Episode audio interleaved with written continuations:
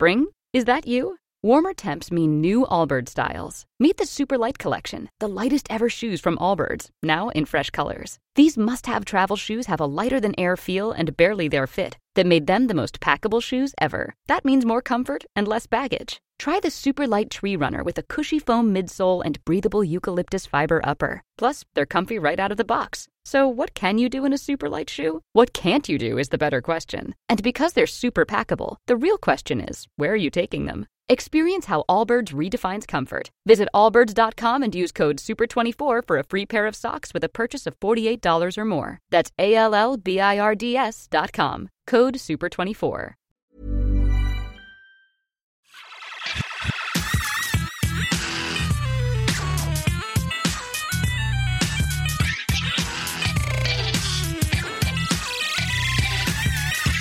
Hello, everyone, and welcome back to Pixels, a show where we talk about video games and how fun they are and how wonderful everything is in the world of gaming and how there is absolutely no nothing to do with the pandemic except for our first story. And that's it. Probably. Mostly. Uh, but it's going to be a fun show. We're going to be talking about Sony's plans for the release of PlayStation 5 uh, as estimated by Bloomberg from what they've heard. We're going to be talking about some delays, Final Fantasy 7 Remake, some other games that also exist, and a bunch of other things, uh, rumors, the launch of Stadia Base, which Again, Stadia is incredibly disappointing in everything they do.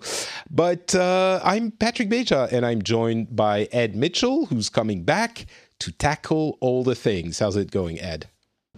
It's good. It's good. You know, if there's one thing that uh, this whole COVID pandemic is is good for, it's staying inside and playing video games a lot. So exactly, exactly, uh, and that's what we try to do.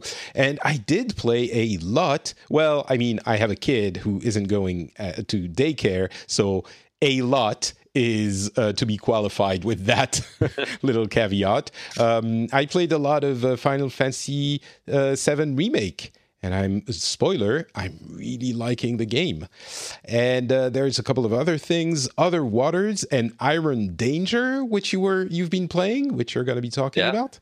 I think you might have mentioned uh, when you were here earlier another time. Uh, maybe Iron Danger. I don't know. It rings a bell, but Other Waters, I have no yeah. idea what it even is. Actually, but, I think that's right. I, I played it originally at at PAX last year, and I think I might have mentioned it on the show that we did right. after that. Mm-hmm. So we'll you'll tell us all about both of those, and uh, we'll be talking about a bunch of things. And let's get started with the one sad-ish news of the past couple of weeks, and that is the delay of The Last of Us Part Two and Marvel's Iron Man VR on PlayStation 4 um, due to COVID 19. It is um, not because the game is not ready, which is the most frustrating thing in all of this. The game is ready, but uh, they decided for logistical reasons to delay it indefinitely meaning they don't have a date. Uh, I think it's because they don't want to give a date and then have to change it because everything is so uncertain at that point. But um, the, the reason why this is delayed, the most reasonable explanation is I think that they, um, for a big game like this, it is one of the major uh, first party releases of this generation, if not the biggest one. And for these games, you get a lot of your sales from actual stores, physical stores. It's not like you can just put them online and whatever, it's fine. Of course, many people already purchase things online, and many people who wouldn't have might do it if they didn't have a choice. But let's say 50% of the people buy it online anyway uh, and download it. Uh, another 50% would buy it in a, a physical copy, and half of those, so 25%, would go back to buying it uh, digitally. That's still 25%, and these are are made up numbers, but 25% of your sales is not insignificant at all, even if it's 20%, even if it's 15%. And for big games like these, it, uh, it, it, it is they are aimed at a very wide population. It's not core gamer games, even like you know Final Fantasy VII might be considered, even though it's a big game. Like these are uh, uh, um, The Last of Us Part Two is a huge thing, and uh, I think that is the reason why they're delaying it. They might fall back on a PlayStation Five launch title like same time as PlayStation 5 maybe we don't know they're they're going to sell it at any time they decide to put it out but um, uh, kind of countering this argument is Iron Man VR, which is not a huge thing, but maybe they, they count on people going uh, to buy VR headsets for Iron Man VR, which is from the the things we've heard a pretty good game. So maybe that would explain it as well. No word on Ghost of Tsushima, which is supposed to be coming out at the end of June. It's a little bit later. The Last of Us Part 2 was supposed to come out at the end of May, so they have a little bit more time um, to see how things are happening for Ghost of Tsushima. But uh, yeah, it's a little bit of a bummer, but hmm, what do you think? Are yeah, you sad? I mean, See, I mean, of course, I am. The Last of Us is a fantastic game, and I'm one of my favorite games of all time. Um, I think I think the one thing that that you didn't mention is like the supply chain logistics of getting the discs like printed and shipped and stuff like that. That's all like in a toss up right now, and so I think that that has a heavy impact. Like, even if stores were open, I think they would have trouble getting the amount the the, the numbers to those stores uh, because of all the supply chain. Um, Or problems. one one thing you could do in that configuration, you could uh, start shipping early as as quickly as you make them and set the date a little bit later but then you Yeah. get leaks and people who manage to buy the game anyway so it, it's more difficult to control and then you get people who have it people who want it who can't get it yet so it becomes very messy and even that Right, kind right. of breaks the wave of your overwhelming success that you kind you ride that wave to increase and have a snowball effect um, to get even more sales. So yeah, that that might play a role as well. Yeah, and as far as Iron Man VR, I think that since there was like no mention of that in in in the report, as far as like that it was good to go or whatever, I think it's just it was a little bit further out of its development time, or or people were gonna crunch a little bit more to to get it done, uh, and now they can't Yeah. do that as easily, I guess. Yeah, I guess we'll see what happens there. Um, hopefully, it won't be too pushed too much, and I guess they can't push it too too much because then PlayStation 5 is out. Although maybe they have a PlayStation 5 version ready to go as well, or it will be by then, and uh, they can dual release it. But then they would lose. The, my my suspicion is they will push it to like September. Because Yeah. if there is a resurgence of the pandemic, it probably would, will quiet down during the summer. We're hoping, and if it comes back, it would be uh, during the fall. Um, and so September might work, I guess, but this is a completely uneducated guess. So I don't know. Uh, we also have news from PlayStation 5. I'll get to the uh, launch report from in, in just a minute, but we had a, reve- a reveal of the controller, the DualSense. They're abandoning the DualShock uh, series naming convention, and they're going to DualSense. Um, the, th- there was a blog post that was revealed in a blog post, which was a little bit surprising, but since then we've heard that it's probably because they couldn't do a full press conference to um, reveal the full thing and the developers have started getting uh, the device. And so there would be leaks probably and they were trying to get ahead of those. So blog post.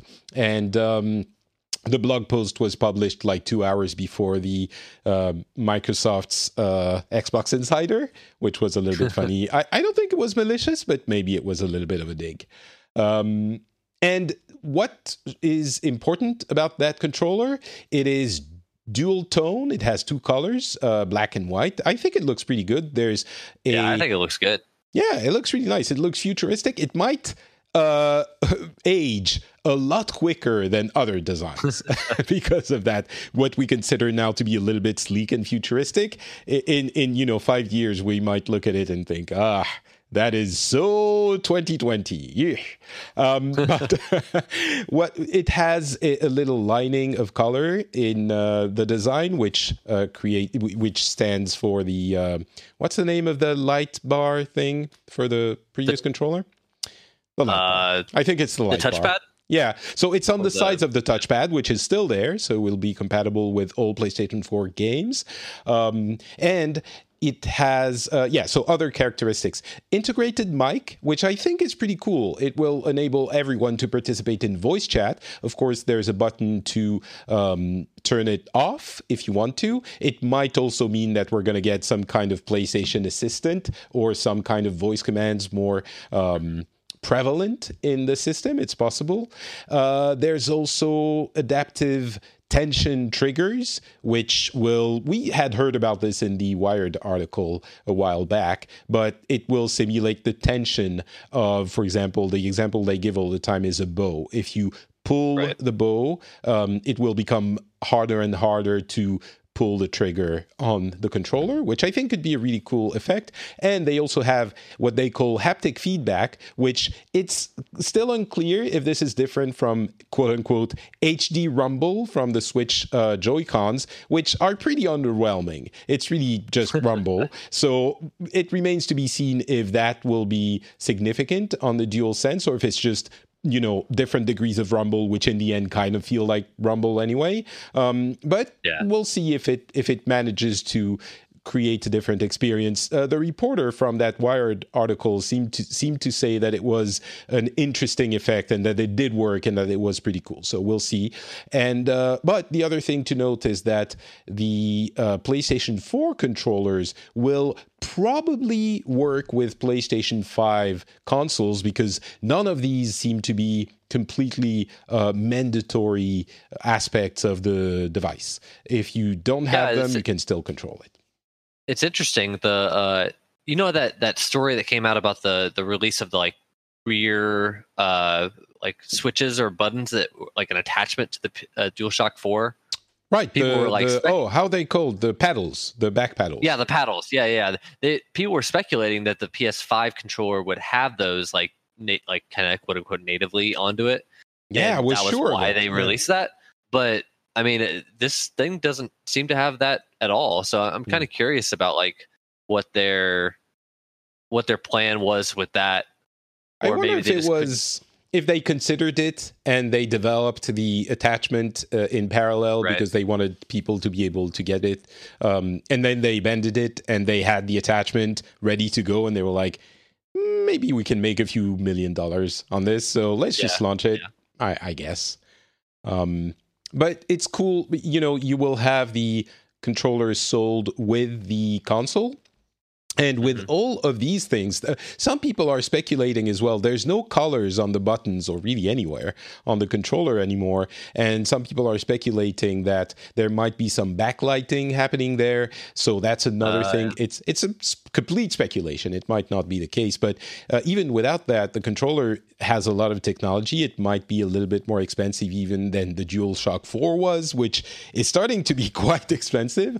Uh, but then at least you have the controller. So so every um, player, every owner has all of the technology needed to play all the games, but you also can use your PlayStation 4 controllers if you have like a two player game or right. something like that. So you don't have to absolutely have to buy a second controller uh, right yeah. off the bat. So. I think the most in demand feature of the DualShock or the DualSense controller would be the battery life because I think a yes. lot of people complain that the battery life on the DualShock 4 is atrocious. Um, it, it's so bad. I saw I saw some meme the other day that said that uh, the reason why you have a second play- PlayStation 4 controller is so you can charge it while you play with the other one.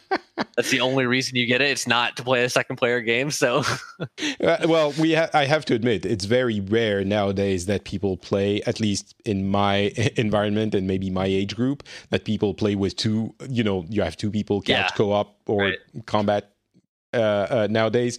But yeah, the, the, the battery life is so bad on those controllers. It's like I don't know, seven to nine hours, something like that. Right. Um, and they didn't comment comment on this specifically, but I really hope it's better than that. I, like it, it is like the, the Xbox controller is great for that uh, aspect. I mean, it works on removable batteries, which of course you have rechargeable batteries for that. Uh, at least I do, and everyone should. But um, it's it, it is really bad. I hope it's better.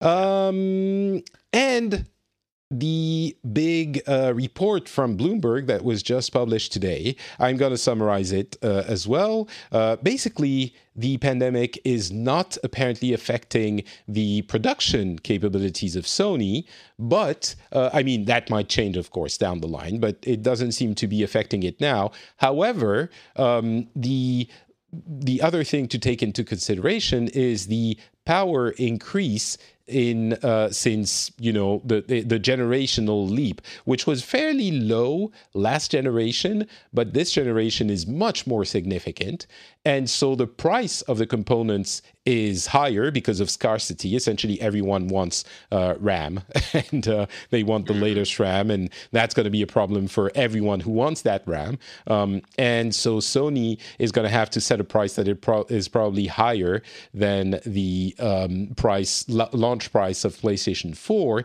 And so they're considering producing less of the devices because uh, higher price means, of course, less demand.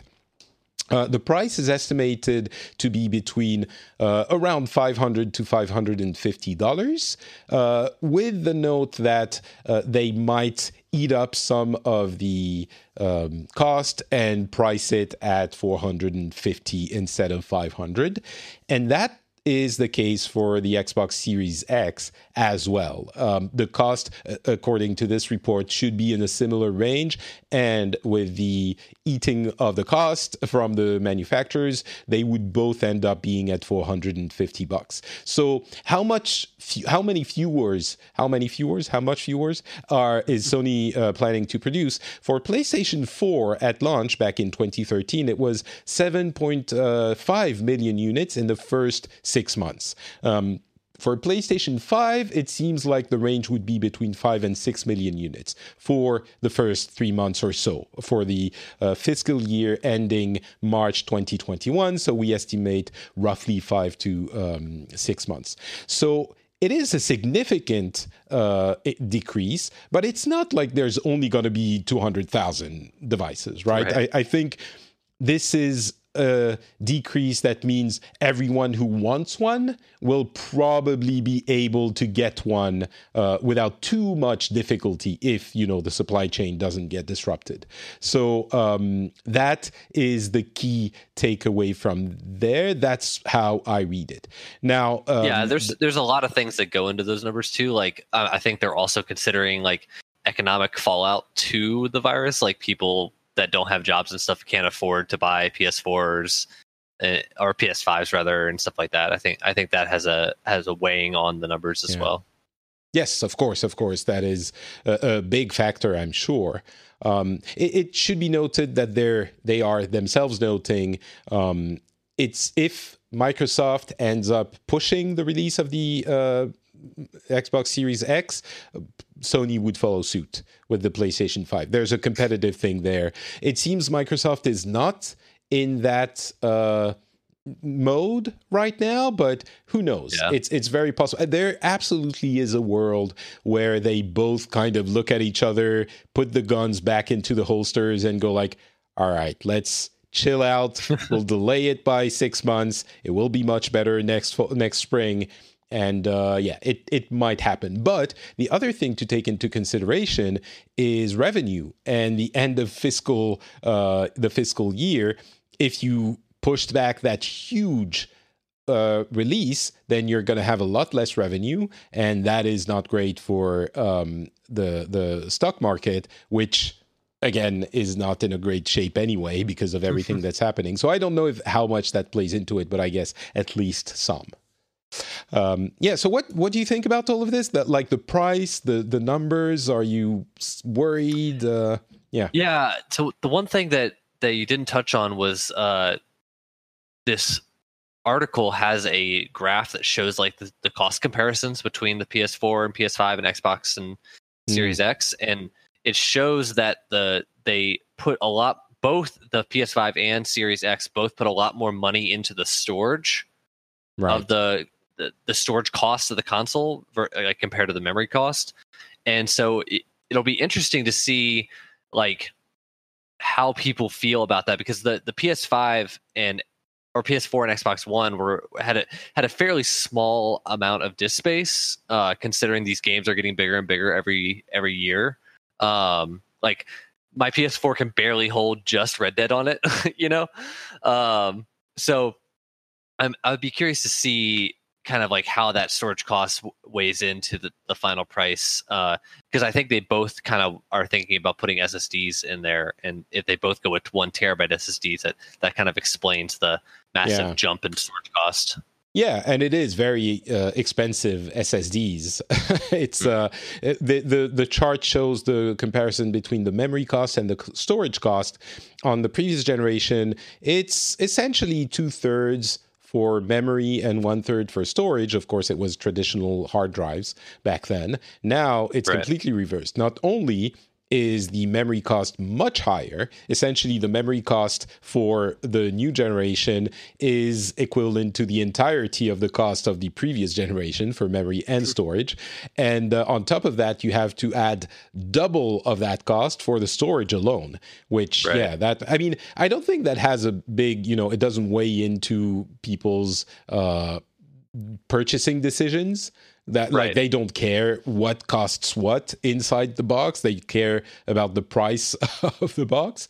But uh, it's certainly interesting to note it's super the ssds are really expensive. It's like a hundred and fifty bucks just for the ssd um, right. for uh, like straight up cost. So that's a lot. Yeah and, and i mean the the the price is is a little expensive i think for uh but like I, I don't know. You mean the four hundred and fifty to five hundred bucks? Yeah, yeah, yeah, yeah. yeah.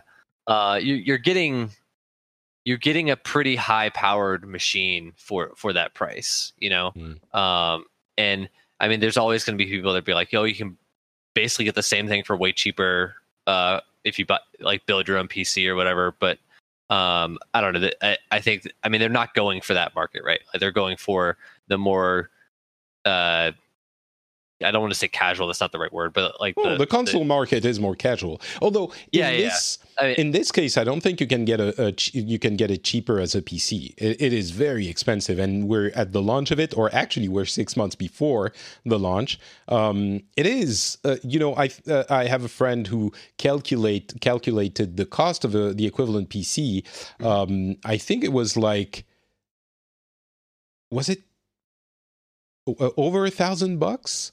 I oh, think wow, it was okay. like it's it's it's very significant. Um, back for the launch of uh, PlayStation three and uh, four and uh, Xbox One, we were around the seven hundred bucks, something like that. Mm. Now it's almost okay. double. So those are you're right. Yeah, they, they are the benefit very of like economies of scale, right?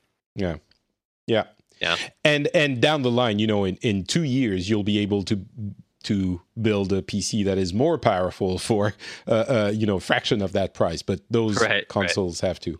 Uh, honestly, if they manage to stay at around 450 bucks, which will probably end up being 500 um, euros, or you know if they if they stay to 450 euros, I think that's fine. It's 50 bucks, uh, 50 euros uh, more expensive than the previous generation for the amount of power increase, it is kind of insane. And I yeah. think 50 bucks is is still very reasonable. If we start getting to the $500 price range, that's a significant uh it it weighs much more significantly. I think if it's 450 some people will decide not to get it that would have if it was 399 of course but um, there's still a majority of people who want it who will get it. I think if you reach the 500 or God forbid the 550 dollars price range, then you start getting people who wanted it who won't get it. Right? I think it's a significant difference. But yeah, I mean the I, I think I might might walk back what I said a little bit because uh, the Xbox One when it was originally released was five hundred dollars. Um, so ha- having the the next generation of consoles come out at the same like at, at, that similar price point, like that seems appropriate to me. Yeah, yeah, but well, that was because there was the uh, the Kinect in it, and they they they had the whole catastrophe of Kinect and then walking it back, Sure. and yeah, uh, wasn't And there actually, a version just- without Kinect at launch as well? I can't remember. No, there was not at launch. it took a month ev- to. Hmm. It, it, I think it was longer than a month. I think it was a All right. couple, uh, uh, like a half a year maybe. So I, I also just looked at the uh, the price of a four hundred dollar item back in 2013 or 2014, whenever the PS4 came out, is now uh, the that similar price is now four hundred fifty dollars or four hundred forty Hmm. dollars. So like the with inflation, it kind of makes sense that the price goes up a little bit. Yeah, yeah. I think that's not how um, potential That's not how purchasers people it, will say. Yeah. Yeah, yeah, yeah, for sure. Um. All right, that's about it. I, I personally, I will buy it, buy it no matter the price because you know it's my job and Oh, yeah. also I want it. But I guess you're in the same boat. Yeah, I mean, I, I don't know if I'll I'll bite on both of the consoles Right. first thing. I'll probably have to make a make a decision based on like kind of what I what I want out of the exclusives and stuff like that. But yeah, it's it's going to be a probably a day one purchase for me. Hmm. Yeah, I'm guessing most of the people who are listening to this, the if it ends up being 450, it's really not a question for most people because we're Right. dedicated gamers. Um, 550, I think, will get a few people to rethink their thing. 500, maybe a little bit as well, but. Um, Yeah. All right, uh, let's talk about Microsoft just a little bit before we move on to the games we've been playing. Um, the xCloud beta is available in many European countries France, Finland, a bunch of others. So I, of course, registered immediately. I'm hoping I'm going to get the uh, access fairly quickly. Um, it is only on Android devices, though. You can't stream to your TV yet, and it's only a, a small number of games. So it's really still in testing phase, but I'm very um, I'm heartened by the fact that they are still uh, you know they're they're continuing their testing. I'm hoping we we will see the uh, service um, hopefully hopefully start with the launch of the Series X. We'll see what happens there.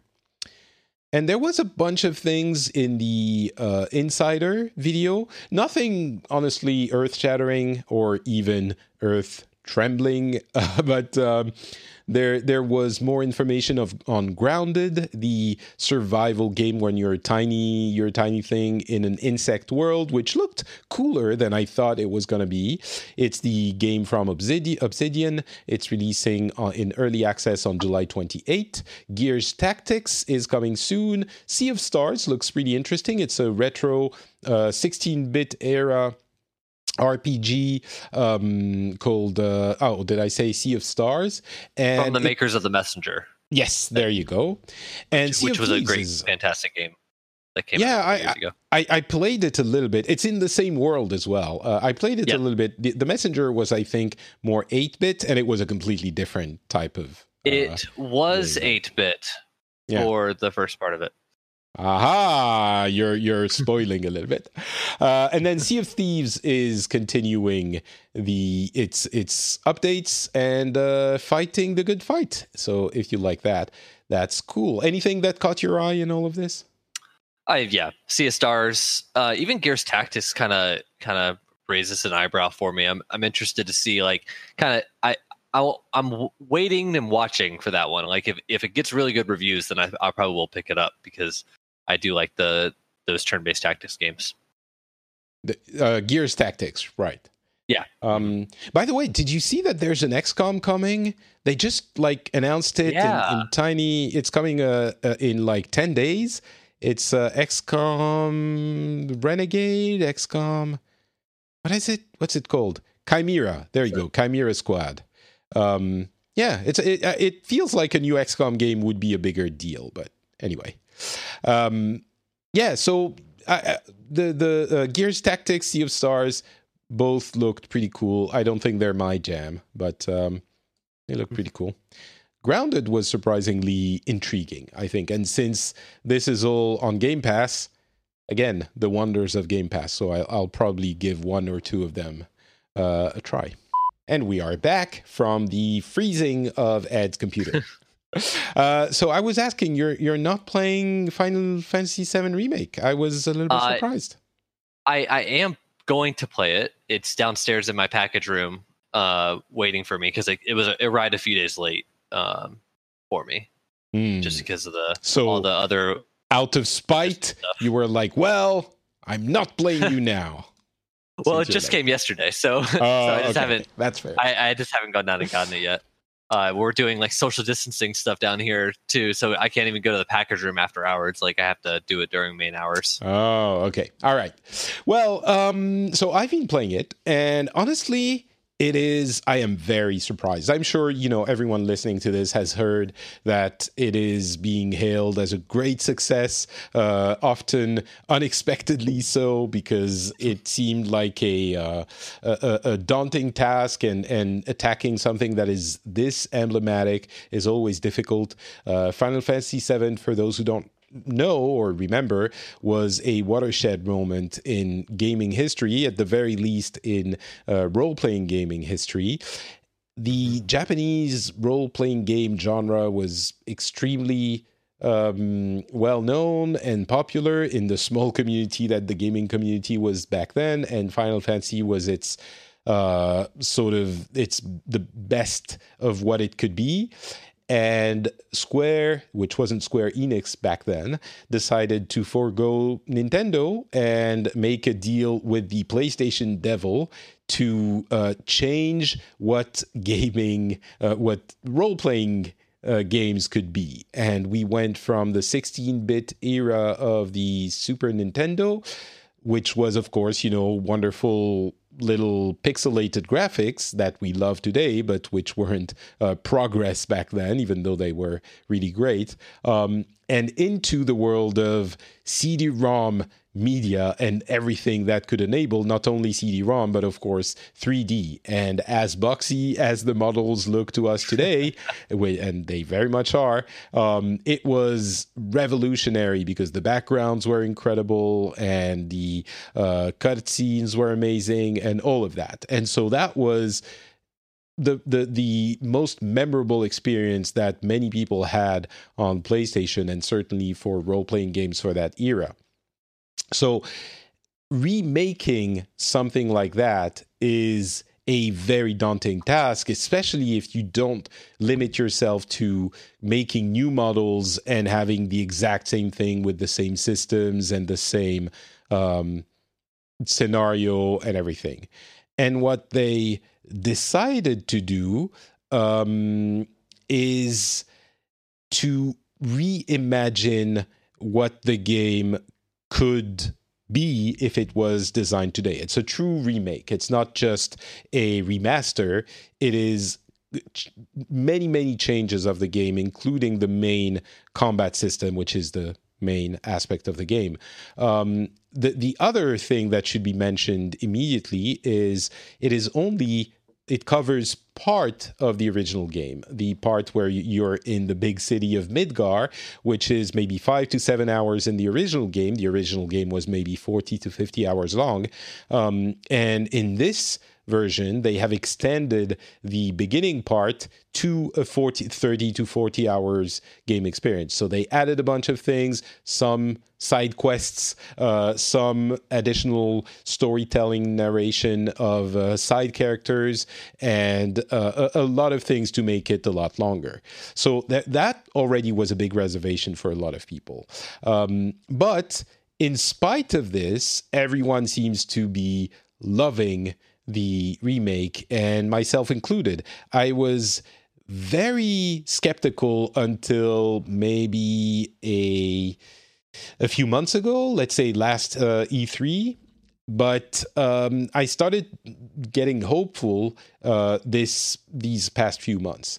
Of course, we should mention that when the game was announced, was it what was it 2016, 2017, mm-hmm. 2016, something like that it was we were certain we would not be seeing this until 2022 or 23 if at all. Um and yeah it was like announced alongside uh not maybe not announced at the same time but final fantasy 15 was also like in the similar announcement time frame i think yeah, the Final Fantasy 15. They maybe it was a year before. Um, it yeah. was the the 15 was kind of a rebranding of Versus 13, which took so long to make that right. they decided to. Um, but yeah, and and um, the anyway. So what do I think about the game?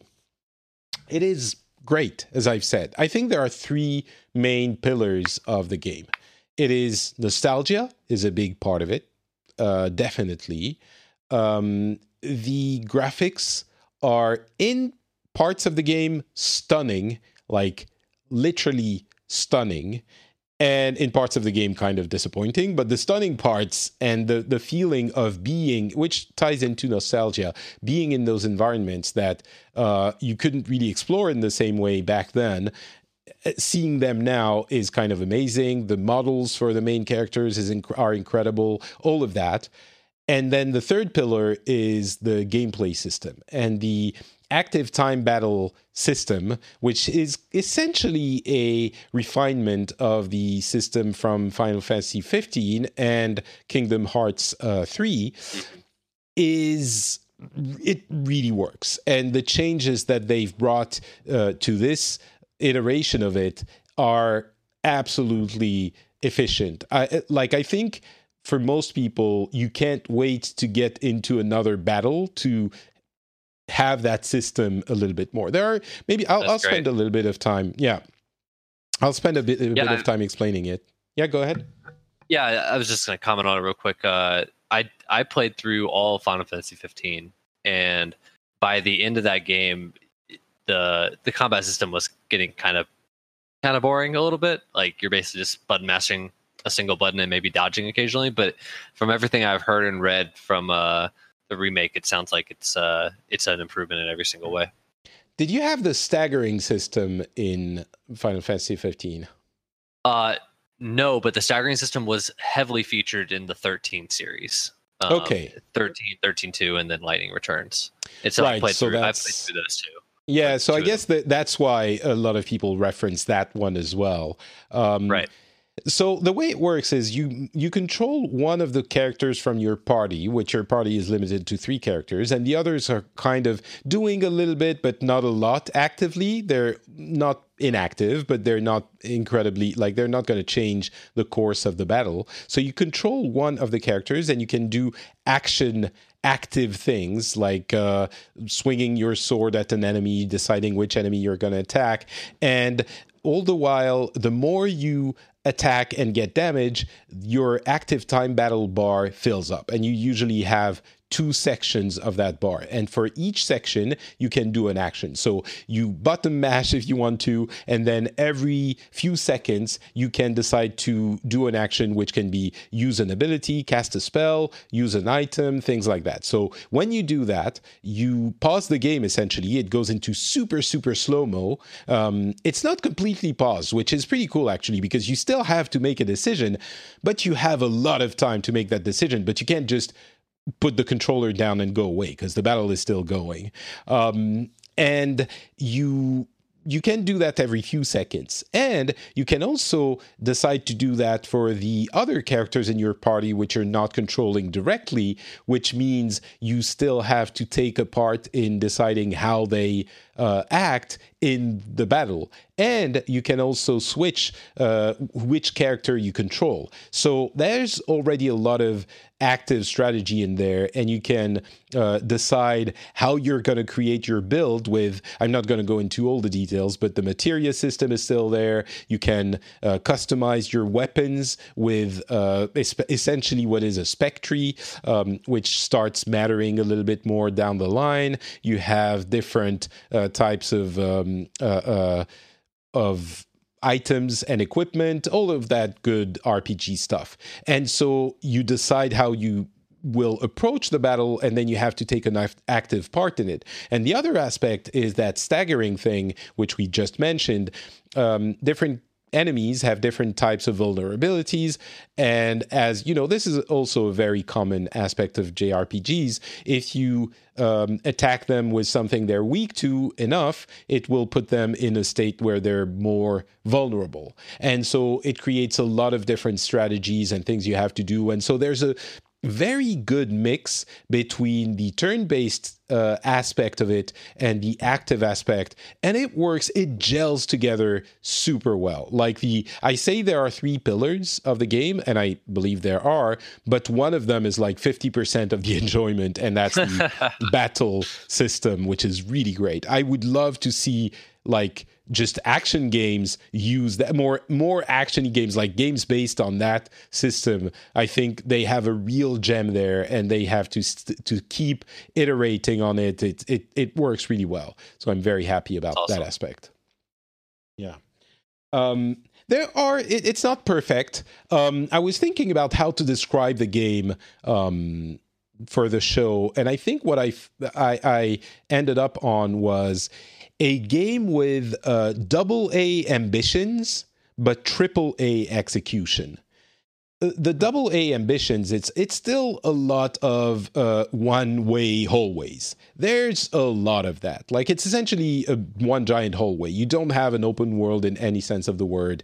You ha- you have side quests that are very side quest not unenjoyable I, i'm really enjoying them but they're you know you understand their side quests and they're they are padding, enjoyable padding, but padding still.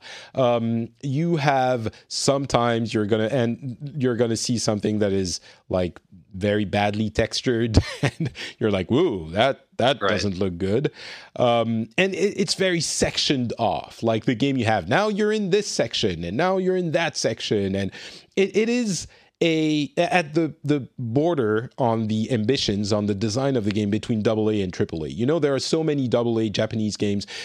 Japanese gaming companies have found themselves in the AA genre. You know, things like uh, Devil May Cry, Resident Evil 2 remake, like a bunch of other th- of things like that, which are great, great double A, verging on triple A titles, but they're not as ambitious as the big Western productions. This one has the soul of a double A title with AAA execution in all of the graphical prowess and um, the length of it and, and all of those things. And um, it is a great game, but some aspects of the Japanese ness of it are a little bit uh, iffy for me. There's hmm. things on the game design standpoint. There's things like you know it's it's on that double A uh, aspect of it, and because it's an RPG, most of the interactions, the cutscenes are scripted, and the animations are you know th- they create a kit for each character, and you have the motion, the animation where they're like uncertain of something of something or like wagging their finger at you and one where they're laughing. And it's like they're chaining those animations during conversations mostly. And and it doesn't quite fit. And especially since there's a lot of japaneseness um, which i'm fine with. I I've said many times I love Japan. I've been there many times. I've lived there for a while, um, but it is still a, it looks a little bit off, and it's there are three aspects that I think exemplify this very well. The first one, which has been discussed before, is the over the topness of Barrett. Like he is angry black man stereotype as seen from the Japanese lens. Like it is uh, uncomfortable at times. He's like Mr. T without the nuance, which is funny because Mr. T has no nuance. Um, but so there's that. Um, the character of Wedge is again a very common trope in Japanese culture and and uh, popular culture. It's the fat dude, which it doesn't really bother me as much. I don't, you know, I'm not very uh, attuned to the issues of the uh, overweight community, but I've heard more than one person saying it's really uncomfortable with Wedge being his only defining characteristic is that he wants to eat. That's all he is. He he's he hasn't eaten enough. He's eaten well, so he's happy. He's running on fumes. It's like, all right, we get it. And and when you don't know Japanese culture and how prevalent this is, it's almost like watching something about America and and not understanding why there are so many guns um, well, guns are a big part of American culture in some areas of the uh, of the country, and it's just part of it. And if you look at this from the outside, you're like, dude, they really like it. Really, like all of the, and and this is the same for the the the fat person. There are not many fat people in Japan for a number of reasons. But yeah, Wedge is the fat dude. Uh, and there's, of course, the uh, scantily clad women, which Tifa, even though her breast has been her, her, breasts have been reduced in size by the Square Ethics Committee, which this is a real thing. I'm not joking. She is scantily clad, and she's not like she's all timid and like I had that conversation on Twitter and a few people told me, "Yeah, you know, I get where you're coming from, but it's true to the original, which is completely fair." And some people were telling me, "You know, here in where I live, which is a lot of the southern part of the US, it, it it's completely normal attire," which I get, okay, but it's not like and some people were saying, "Oh, she's just a strong woman, she can dress like she wants." And like I understand that aspect, that's not what this is about, though. This is the remake of a game from the mid 90s where the design was let's make eye candy for horny teenage Japanese boys. And it is, at least to me, and I've heard from a few others, it is a little bit um, unnerving to see her. Like she's walking around in the middle of, I don't know, imagine. Well, I'm going to talk about what I can, what I know, like Paris or New York or Boston, like these places where people are dressed in suits or t-shirts and, and jeans like it's not the beach. And it's not you know i don't know florida. You're not like in in the uh, or in the arizonian desert. Like it's a regular place. Everyone is dressed normally and she's walking around with those super short shorts and like this this uh, top that is anyway it women can dress how they want. But in this case in particular this is this was designed to be for horny teenage boys. So and it it shows at least for me in my experience. So those little things are like, eh, this is really a Japanese game. But even though I did spend a little bit on, of time on this because I didn't want to, you know, not mention it, it is still an amazing game and it's not deterring so much from my enjoyment of the game. I'm about 15 hours in and I, I can't wait to play more. I'm really really enjoying it and i never thought i would.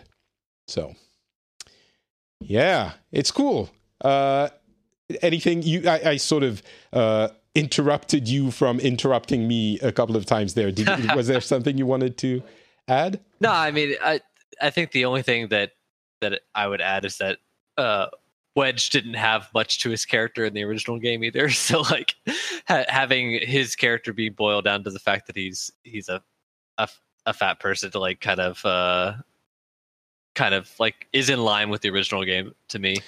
Uh, and I agree with, with most of what you're saying about Tifa too, because Aerith is also in the game and is not dressed as uh, scantily clad as you as you put. Yeah, Aerith, you know, Aerith is, is interesting because she's a bit different. And I think they were uh, the translators or even the, the people at Square were aware of all of this. And they keep having the women say, Oh, I'm not a princess in distress. You know, you don't have to save me. Yeah. And yet, Cloud saves them every two minutes. Like, I'm exaggerating, but there are many instances where they're like, Oh, I'm gonna fall. Whatever will I do? And Cloud is like, Yes, I will catch you. Or he doesn't say anything because he's the strong silent type, but he catches them. Or, you know, situations like right. that. So it's not i mean it's fine. Again i'm not trying to get up on my sjw horse even though i am an sjw but it's it's not i'm not saying oh it ruins the game. I'm just saying it's noticeable you know? And right, um right. and and Aerith she like another thing which when she runs it's just the animation. It shows what which society this comes from. And i mean japan as society. When she runs mm-hmm. imagine how you would caricature when you tell someone, "Oh, how do you think a, a, um, a weak six year old girl, how do you think she would run? And she's like her arms all over the place and her feet going up in different directions. That's how right. Aerith runs. You know, she's like, she, she doesn't run like a human. She runs like the caricature of a we- weak woman would be imagined to be running in uh, that context. It's uh, right, you know right. it's small things. It just doesn't matter all that much, but it's notice- noticeable. And um, yeah, still the game is awesome i love it i'm i'm amazed that they pulled it off i can't wait to see what they do at the end to kind of open it up and th- and at the same time i have significant dread uh, because i i fear that we won't see the rest of the adventure anytime soon and if we do it won't be the full thing. Like how many episodes is it going to be? Three four? How, uh, can they do the breadth of that thing that came out in in uh, 95 or 97 was it? Um, with the the quality of what they're doing now with this very small section of it it, it would be like almost impossible. And if they expand like they they're not going to expand it as much for every part of it. So i don't know. It is it is a mystery and a wonder and it's amazing and i love it. And also i'm a bit scared of what's going to happen next so. Yeah i've been spending some time uh kind of in the lead up to it playing the original on the mm. switch. I want to do that. I want to go back and play it now uh, yeah. I, I, and so i'm about to drop a bomb here but especially because i have actually never played the original. Okay. Uh so I, I i played i have played final fantasies 1 through 6 and 13 and 15. So I there was a big gap in my in my consumption of Final Fantasy, and so I've been uh, playing through the original, and and I'm still in Midgar, kind of pretty early, but uh, um, it's it's it's kind of good. You know, so there might be something to this whole uh, Final Fantasy VII cult of people that like that love it so much. So, yeah. I also like how you can fast forward. You can uh, like increase the clock speed by three times so you can uh, get through the get into the battles faster and get out of them faster and stuff like that. Oh yeah, I, I heard about this. How do you look? So what what does that affect? So basically, it just makes the game run faster. It's like it's like when you're uh, if you've ever like emulated a game and you hold down the space bar to to speed up everything. It just makes okay. it all all go faster. And so right. it it makes there is an animation that happens as you enter battle that is really slow for like today's uh like tendencies and so like i just happen every time i go into battle i press the button to speed it up so it would just get me into battle faster okay Oh, you, you say battle with Final Fantasy VII, and in my mind I hear dun dun dun dun dun dun dun dun dun dun. Oh, that music and the way it's redone. Oh, so much, so much awesomeness, and the music in Midgar and the opening intro. Ah, oh, that game. Yeah, they've never uh, shied away from good music in that series. That's for mm-hmm. sure. All right, uh, that is it for Final Fantasy VII. A good amount of time, deservedly so. Uh, so, tell us about In Other Waters and Iron Danger. Yeah, sure. So, um, In Other Waters is, I don't know, did you ever play Subnautica, um, Patrick? I played it and I didn't. I'm, I'm the, one of the only people in the world who didn't like it.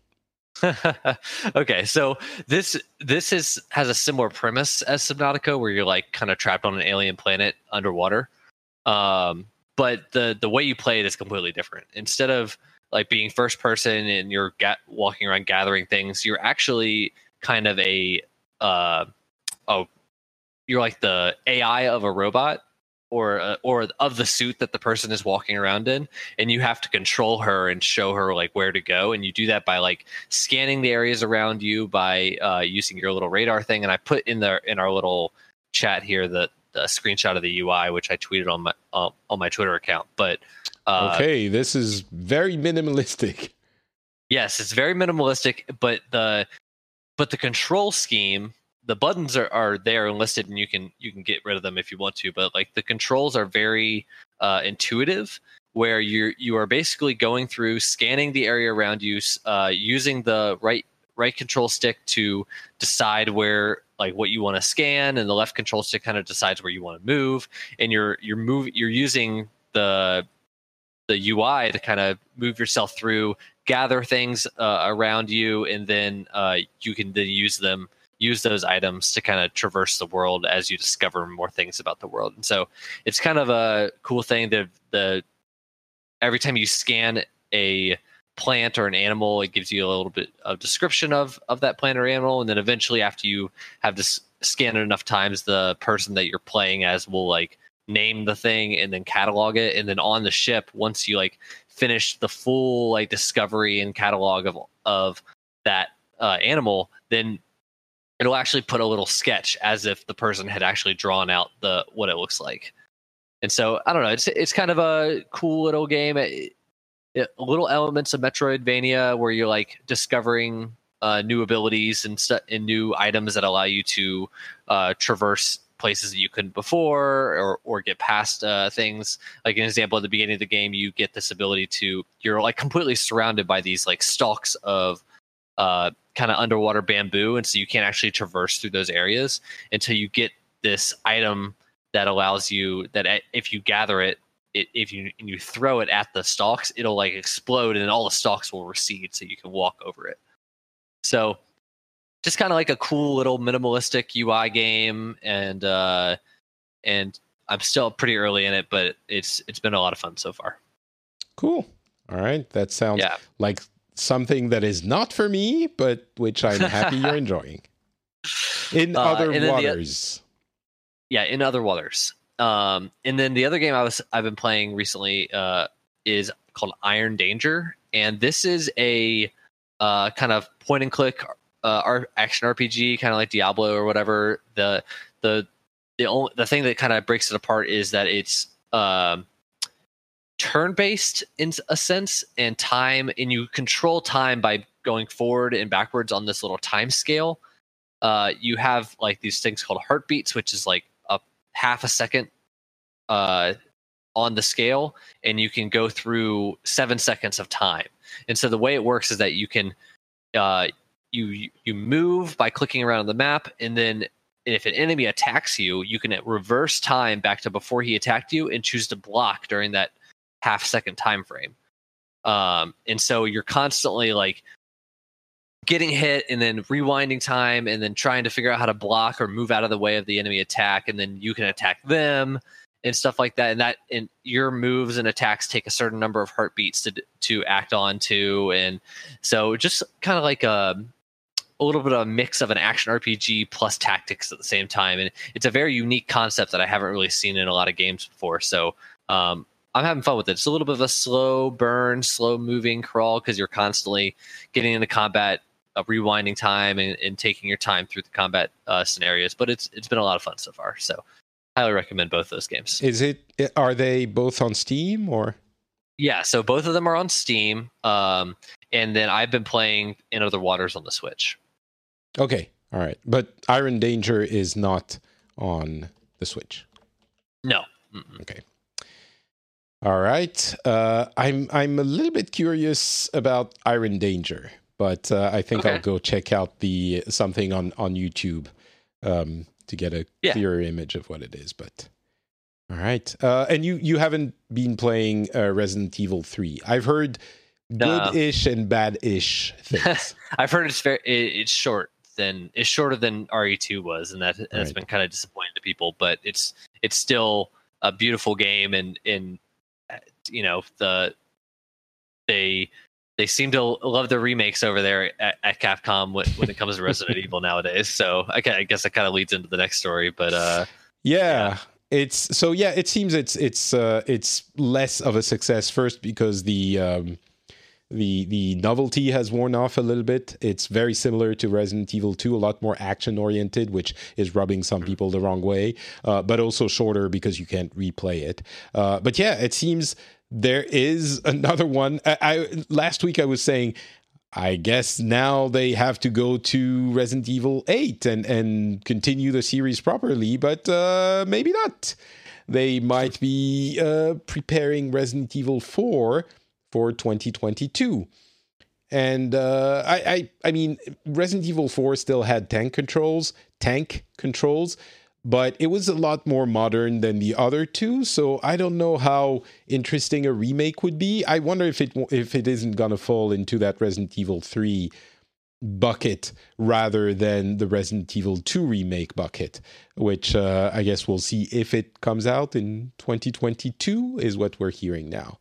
I'm I'm sure they're working on both in parallel. I'm sure they're working on eight as well. But uh, would you be interested in in a remake of the fourth? Yeah, I mean, I, I so funny story. I actually played the fourth for the first time back in December for a like 24 hour uh, marathon stream, uh, and maybe not the best way to play that game, but um, that game is actually fairly long. So I, I'd be interested to see if if if the it falls in the same trappings as R, RE3 because Mm. I think there's a there's a lot there um, to kind of like e- even with some improvements make it a a, a little bit scarier and, and and it gets it gets very actiony at the end and it's kind of a, a slog there at the end so and people generally do not like the the last I guess quarter of that game so Hmm. um, I think There, I think there's they- opportunities to remake. Things. yeah there's opportunity exactly Yep. Yeah. All right. So- Uh, so- something else I wanted to mention real quick is yeah. uh, Iron Iron Danger is based off of Finnish folklore. Uh, so Oh. with, with a little bit of steampunk mixed in there. So th- I don't know if that that raises your interest even more. yeah, a little bit, a little bit actually. I'm gonna make a note here I know- to. Uh, I know my audience, Patrick. uh, someone who doesn't know their audience is Phil Harrison. I, you know, Phil Harrison, if I'm not mistaken, presided over the launch of PlayStation 3, one of the worst console launches in history, over the launch of uh, Xbox One, one of the worst console launches of his in history, and over the launch of Google Stadia. At what point do we start saying that Phil Harrison doesn't really know what the hell he's doing? And maybe, you know, maybe it's completely different. He might have a good, you know, uh, he knows a lot about what he should be doing, but there's circumstances and he's managing, you know, whatever he can, the way he can. I don't know. But am I right? Was he at, at, was he at, at Sony for PlayStation Yeah. 3? Yeah, I'm Yeah. that's that's he- the case, right? he did a bunch of public like demonstrations and stuff like that when it first came out, and then yeah, he was at Microsoft as well uh, during the release of the Xbox Yeah. One. What how anyway. Um so I mean he um he was executive vice president at Sony. He was um what was he at Microsoft? I think he was uh, even higher up than that. Can't remember. Anyway, Yeah, so I- yeah, it, it doesn't matter. Bottom line, Google announced that the free tier of Google Stadia is now available to anyone who has a Google uh, Gmail address. Essentially, everyone in the world can now access Stadia. Of course, you don't get, you know, you still have to buy the games, but you also get two months of Stadia Pro for free, which means you have like 10 games that you can play right now. And you can play as long as you have a decent connection, which honestly, many people where the um, service is available have. Then you can you don't need anything. You just go to stadia.com and you can start playing. It is magical. And most of the time it works pretty well. And yet no one cares. Why? well, in part because we have other things to worry about and other games, but also in part because what the hell is Google thinking? What was this announcement? It made about as much noise as a tree falling in a forest with no one around to hear it. It was horrendously managed. It was just a blog post essentially. And it was like, it's available now. It, like they didn't have any ramp up, any buzz. No one who was invited to to I don't know, like journalists to showcase something about it. Like nothing, nothing. It is horrendous. It's the worst way of launching such an important product I've ever seen. And if you you sense some frustration in my voice, it's because I'm really frustrated by what they're doing. I mean, I don't care. It's not you know the the the reality of it is the technology works and the technology is going to be used by other players actors in that space and so it's not like i care about google succeeding there but it's such a waste it's such ah ed explain to me how that makes sense because it doesn't I don't know, man. I, I've I did, did why I was skeptical of Stadia fr- from the beginning. I mean, there's the elements of like streaming gaming in general, which works some places and and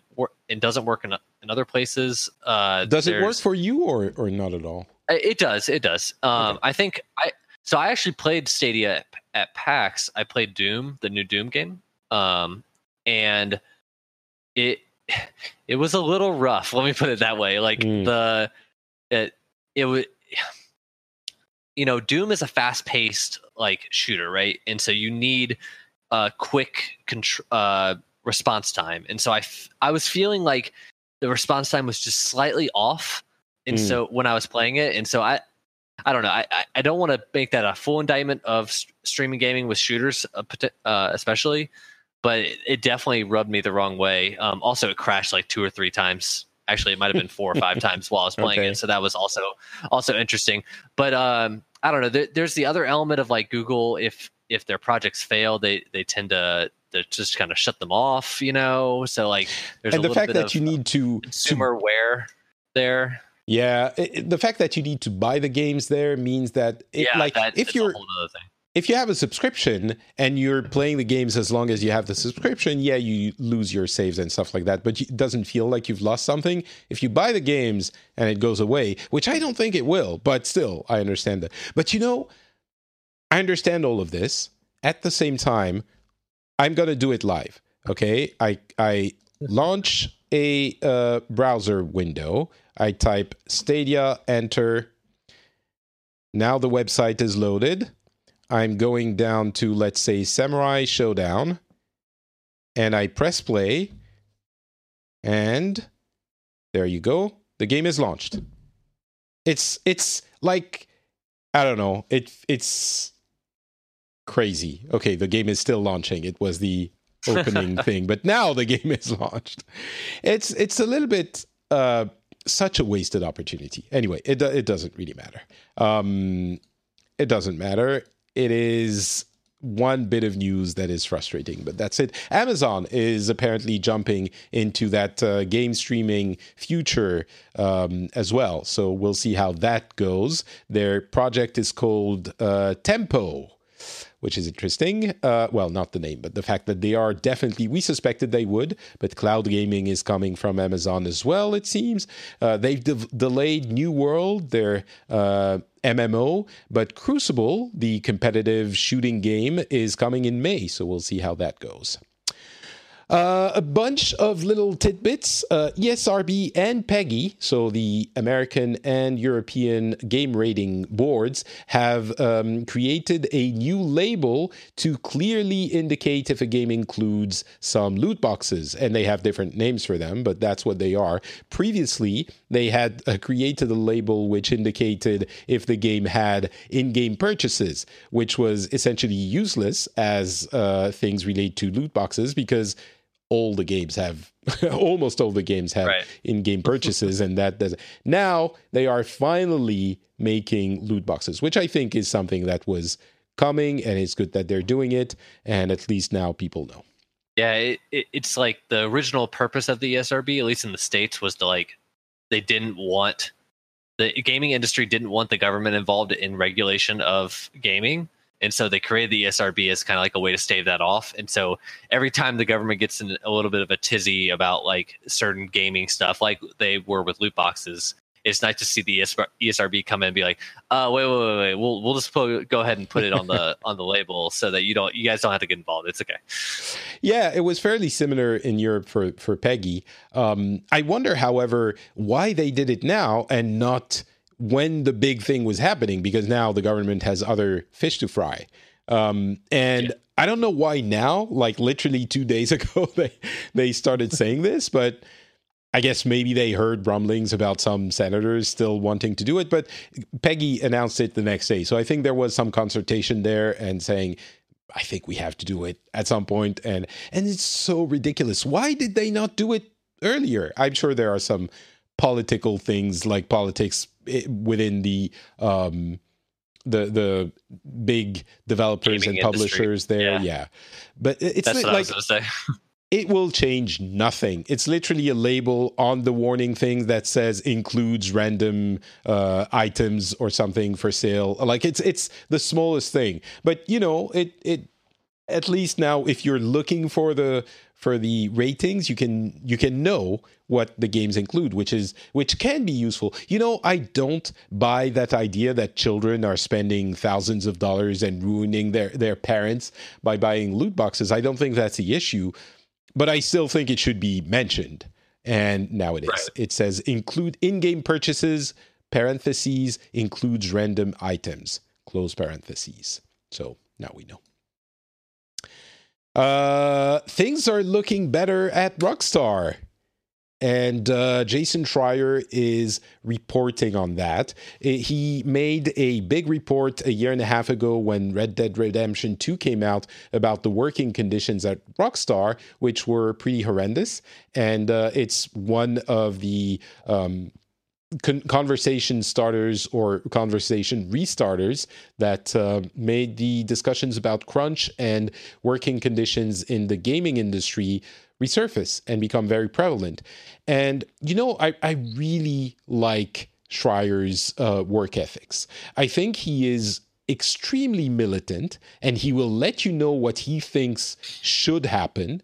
Um, and and that is completely fair, and I think it's important but he's also incredibly um, objective about the way he reports. He always ha- sees if there are two sides, which, which there aren't always two sides, but often there are, and he will be very clear in explaining that this is how some people view things, this is how he interprets things, or usually in the reports he doesn't talk about how he interprets uh, things, but he's very objective. And in something like this, it is a uh, essentially the way the article reads is a little bit cautious, as of course everyone should be, but it is a celebration of how Rockstar has shifted uh, the bad behavior that they were um, uh, uh, taking part of in the past. And uh, the people who were in contact with Schreier have been telling him that they are now reconsidering their plans to leave that they had made because of the uh, attitude of management and things like that. There are people who were let go essentially because of their bad uh, managerial skills. We've all heard about all of it. Dan Houser actually left. It seems it might be related to that. Um, a bunch of other things. I'm not going to go over all of it, but essentially, things are looking fairly hopeful at Rockstar, and it's the, the, the slightly what's the opposite of a silver lining, like the dark lining. um, is the fact that dark they cloud. are the dark clouds. Uh, that's a little bit more ominous, but it seems Rockstar is uh, reevaluating the scope of the games they're making because it is impossible to make such ambitious games without having um, working people to the bone and so they're they're it seems the next GTA, which is still you know very early in development, might have a smaller scope than something like Red Dead Redemption 2, um, but that's you know interpretation and rumor. And but uh, I mean, do you do we need the bulls of the horses to shrink in winter? Is that the level of uh, yeah. ambition we need in the games? I don't know. I don't have the answer, but um, it's it's very interesting it is fairly uh, positive. Of course, we're not in crunch period, so things might change, but uh, it is a uh, positive sign, and I hope we're going to get more of those in the coming months and years for other studios that were um, pointed at as being bad actors in that uh, respect. Yeah, I mean, it's it's great to see the kind of impact that that like strong journalism can have on an industry you know? Mm, yeah. Um and just the fact that such a scathing uh review of rockstar turned into something that's good it, it just it's just uh kind of gives you the warm fuzzies inside you know i agree i think you know this is i i know a lot of people uh a lot of people some people in some communities are placating gaming journalists, and this is there is no better example than this. And maybe you know, as Schreier, if you're you want to read this like the wrong way, you might say, "Oh, Schreier is trying to show how how how much good he does and how powerful he is." But right. I don't think that's why he does it. He's very um, he, he's very involved and implicated in those topics.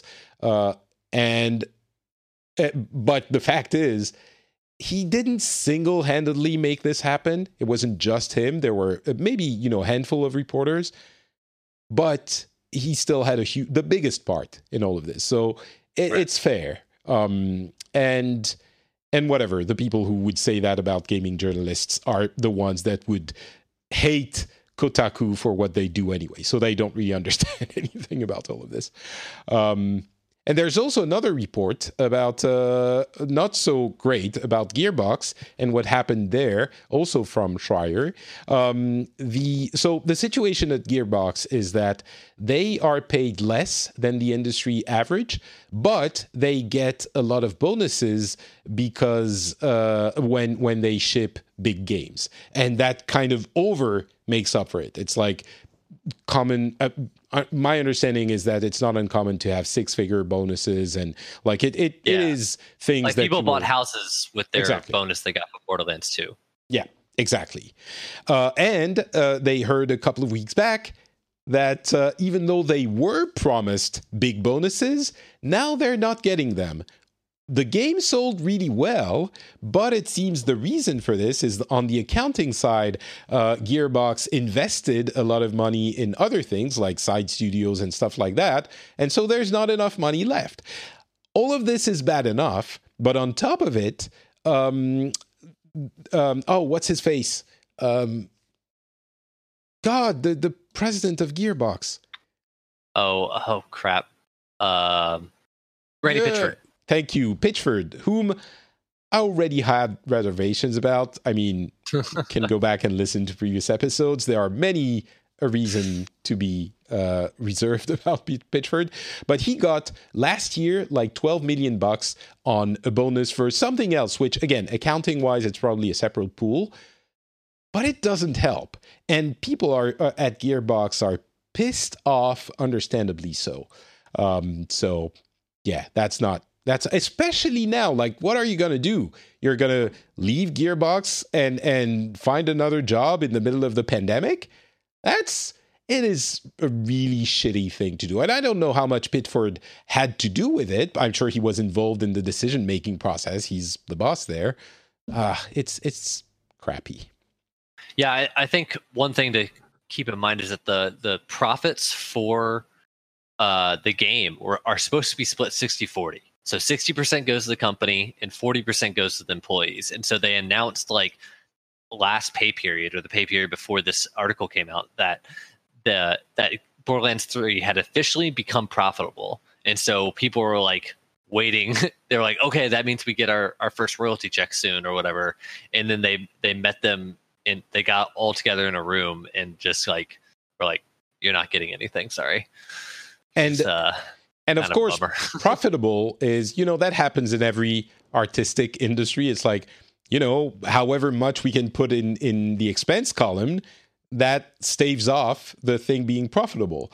And that's where the opening of a, another studio or i can't remember exactly what it was but it was yeah. like the money was spent on other things that are counted as expenses when so it's like yeah sure it's only profitable now. Maybe it sold a little bit less than it it you were hoping for but it's still it was a big game. It sold well.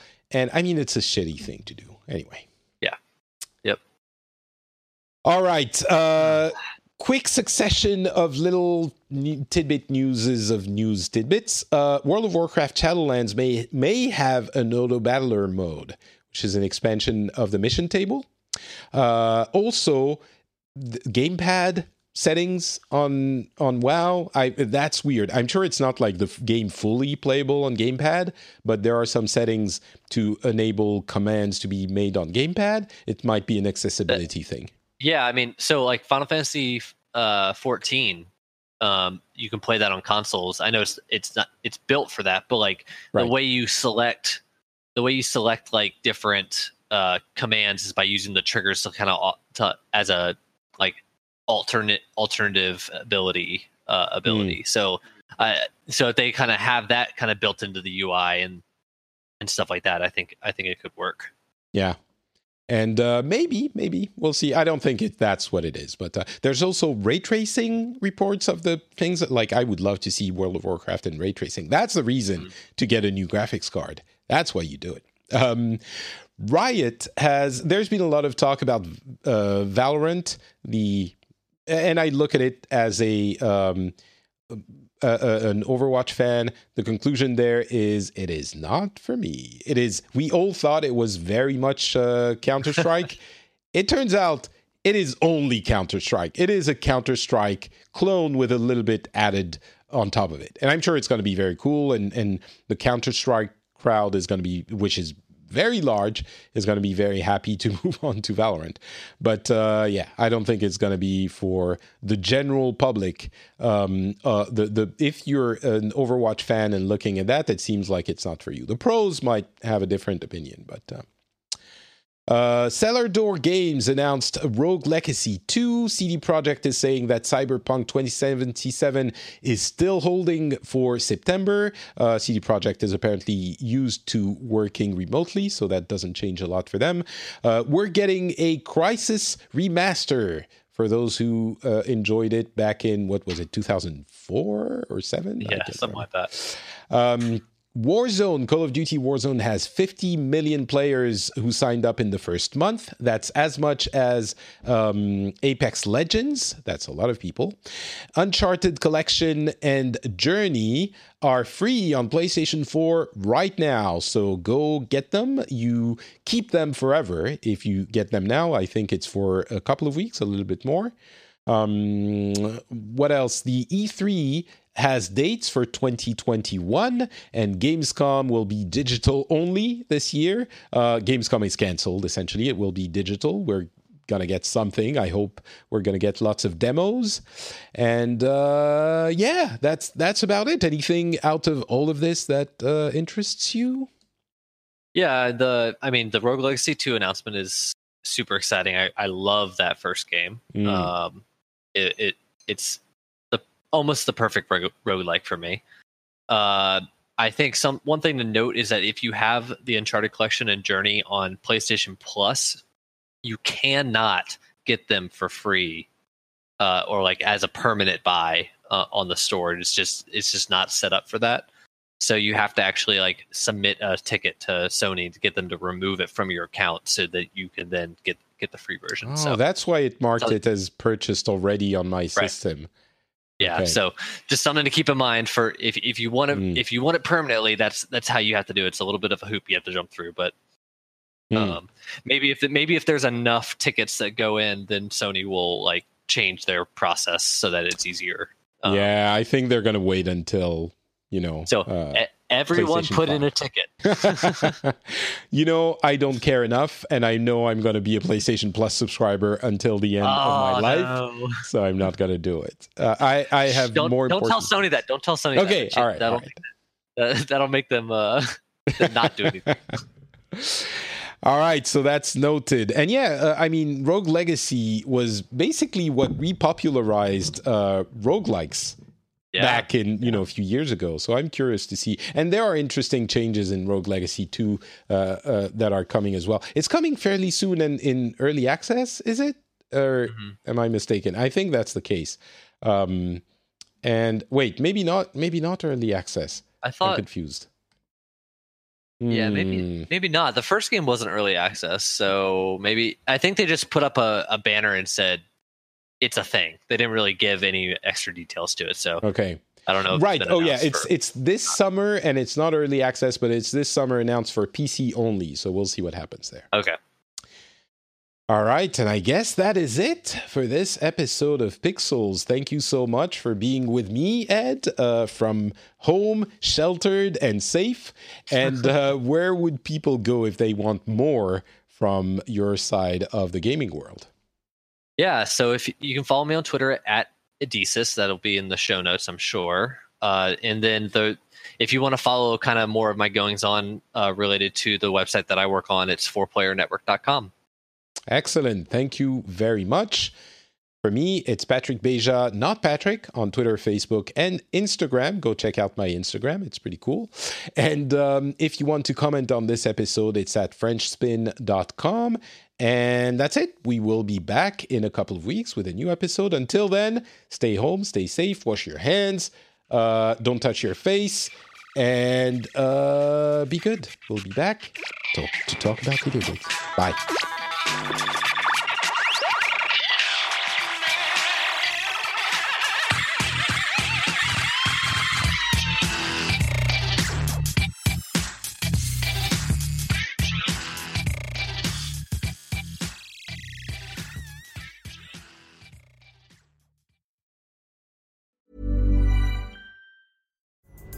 Pulling up to Mickey D's just for drinks? Oh, yeah, that's me. Nothing extra, just perfection and a straw. Coming in hot for the coldest cups on the block. Because there are drinks, then there are drinks from McDonald's. Mix things up with any size lemonade or sweet tea for $1.49. Perfect with our classic fries. Price and participation may vary, cannot be combined with any other offer. Ba da ba ba ba.